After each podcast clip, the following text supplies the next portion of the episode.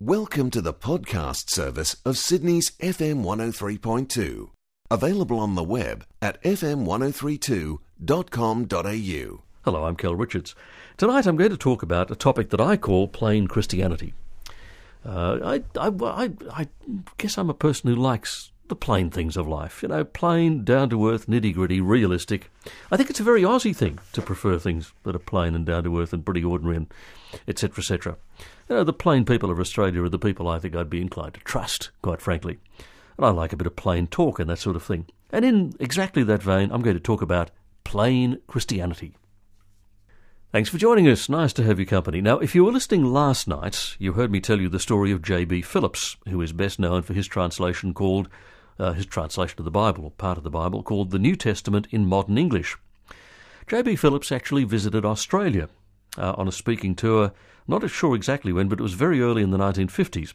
And while he was here, he was asked to give two talks on ABC Radio under the title of Plain Christianity. Later, in 1954, those two talks, plus some other radio talks he'd given, were published in a book called Plain Christianity. So, so much of what Phillips said in those talks is really, really sensible, and it's still applicable today in the 21st century. And for that reason, tonight I want to summarise what he said.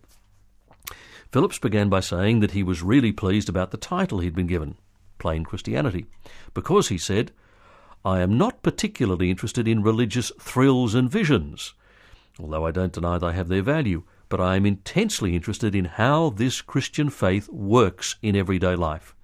Frankly, I'm not a bit impressed by any religion unless it actually works out in practice. But I think the Christian religion does. In fact, I do seriously think that if I were looking for the proof of the genuineness of plain Christianity, I'd look first of all at the lives of plain Christians. Which is what he then proceeds to do. So he says, uh, This thing does work out in practice. Indeed, although I believe Christianity to be historically true, that is, founded on historical facts, not on a myth or on a series of beautiful thoughts, and although I'd be prepared to argue the value of plain Christianity is the only sane and sensible way of meeting this life and whatever lies beyond it. Yet I think what convinces me most is the lives of plain Christians. In saying that, it looks as though Phillips is taking a bit of a wild gamble, doesn't it? I mean, we've all known Christians who were, well, irritating, disappointing, insensitive, or just plain horrible. So, how can he say, how can anyone say, that the lives of plain Christians are the best advertisement there is for Christianity? Well, he insists you can. But just as you wouldn't judge the value of a piece of music based on how it's played by a poor musician or by a learner, and just as you wouldn't judge the value of a of painting as an art by the work of a bad painter or a student, in the same way it's not reasonable to judge Christianity based on the learners, the students who've not been Christian long, or the bad Christians the ones who act against their own conscience, the hypocrites. Instead, the trick is to take a look at those people who have taken the faith seriously. Not solemnly, but seriously. And who, over a period of years, have worked at living their lives by that faith. Now, these people won't be saints in the way we generally use that word, not plaster saints, you know, not perfect, but they will be genuine, and they will have several characteristics. J.B. Phillips said that three characteristics he consistently sees displayed in the lives of plain Christians are 1. Inward tranquility, 2. Unquenchable spirit, and 3. Love. The first characteristic is inward tranquility, as though, he says, the very centres of their personalities were relaxed and at peace. Many of them are busy people with all kinds of responsibilities. Nevertheless, they give this impression that inside they're at peace and this is something that is very rarely seen in those without Christian faith.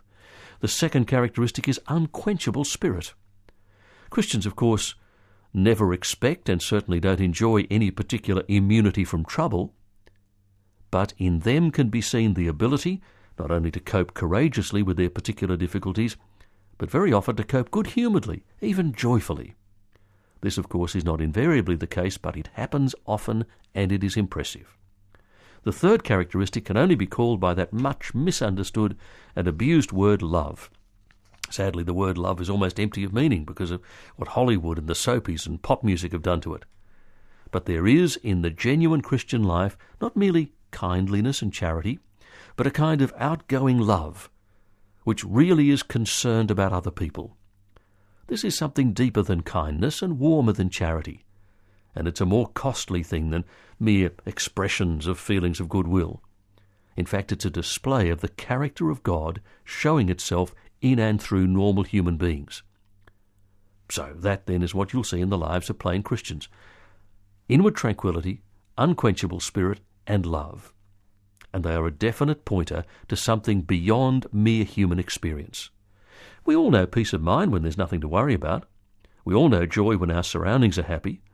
And we all know love among friends who love us. But in plain Christianity can be seen tranquility that exists in spite of tough times, joy and good humour in spite of worry and depression, and love not only in a small circle, where it will be returned, but extending to people who haven't asked for it and probably don't even appreciate it.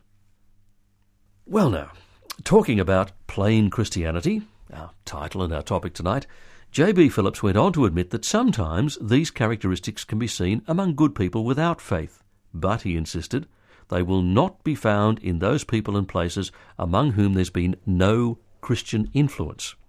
Sometimes they'll be seen in people who are reflecting a long gone Christian influence, or who are the product of a Christian environment, or Christian family, or home, or background, or whatever.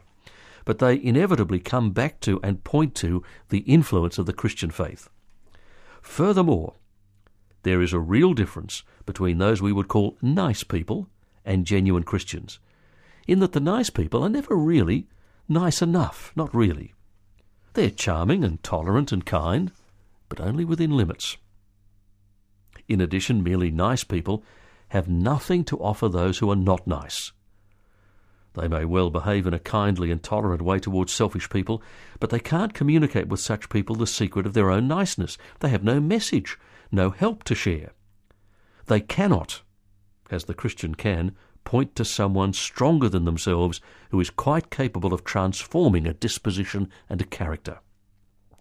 The Christian is someone who knows God through Jesus and has learnt from Jesus and the Bible and their own experience how to tap into the resources of God.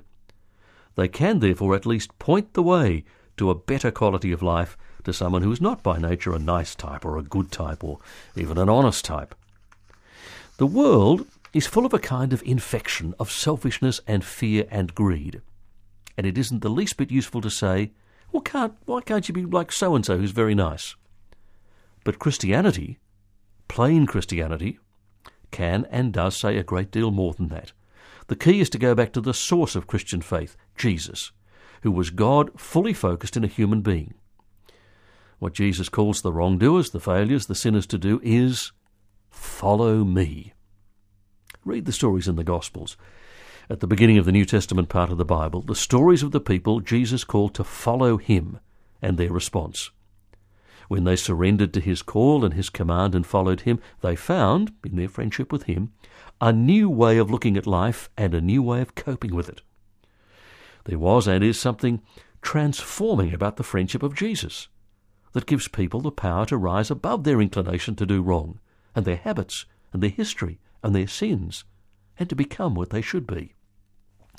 What Jesus said on one occasion was that if a person wanted to cooperate with the plans and purposes of God, then they would know by a kind of inner endorsement whether his teaching, the teaching of Jesus, was just his own invention or whether it really was a message from God. Jesus said, quote, If anyone's will is to do God's will, they will know whether the teaching is from God or whether I am speaking on my own authority. The part of the Bible that tells me that is John chapter 7, sentence 17. In other words, the genuine Christian who is following Jesus feels this is right, this is true, this is what God must be like, this is what life is meant to be. How can this happen? How can it be that ordinary, frail, muddled people like us, dragging with us a secret history of things we've done wrong, can be friends with God through Jesus? How does it work? The Bible says, In Christ, God was reconciling the world to himself not counting their wrongdoings against them. The bit of the Bible that tells me that is 2 Corinthians chapter 5 sentence 19. Plain Christianity begins with accepting the claims of Jesus Christ to be God in human form. It means dropping our ridiculous habit of trying to justify ourselves and accepting the reconciliation which Christ has made. And then it means the knowledge within ourselves that we are now inseparably connected with the eternal life of God, so that there's nothing that life can do, nothing that death can do, to interfere with that relationship. Life is no longer a grim battle or a lonely, joyless journey, but a life lived with the very vitality of God within. Tomorrow night, well, part two of what J.B. Phillips had to say about plain Christianity tomorrow night, at this time, focusing on the question of can you live without God? If that's a question that you've been thinking about, or maybe someone you know has been thinking about, encourage them to listen tomorrow night as we face this question of can you live without God? Okay? Here's our thought for the night. 2 Corinthians chapter 5 verse 19 the Bible says, "In Christ God was reconciling the world to himself, not counting their wrongdoings against them. Thanks for your company. Till tomorrow night, I'm Kel Richards. Bye for now. We hope you enjoyed this FM 103.2 podcast.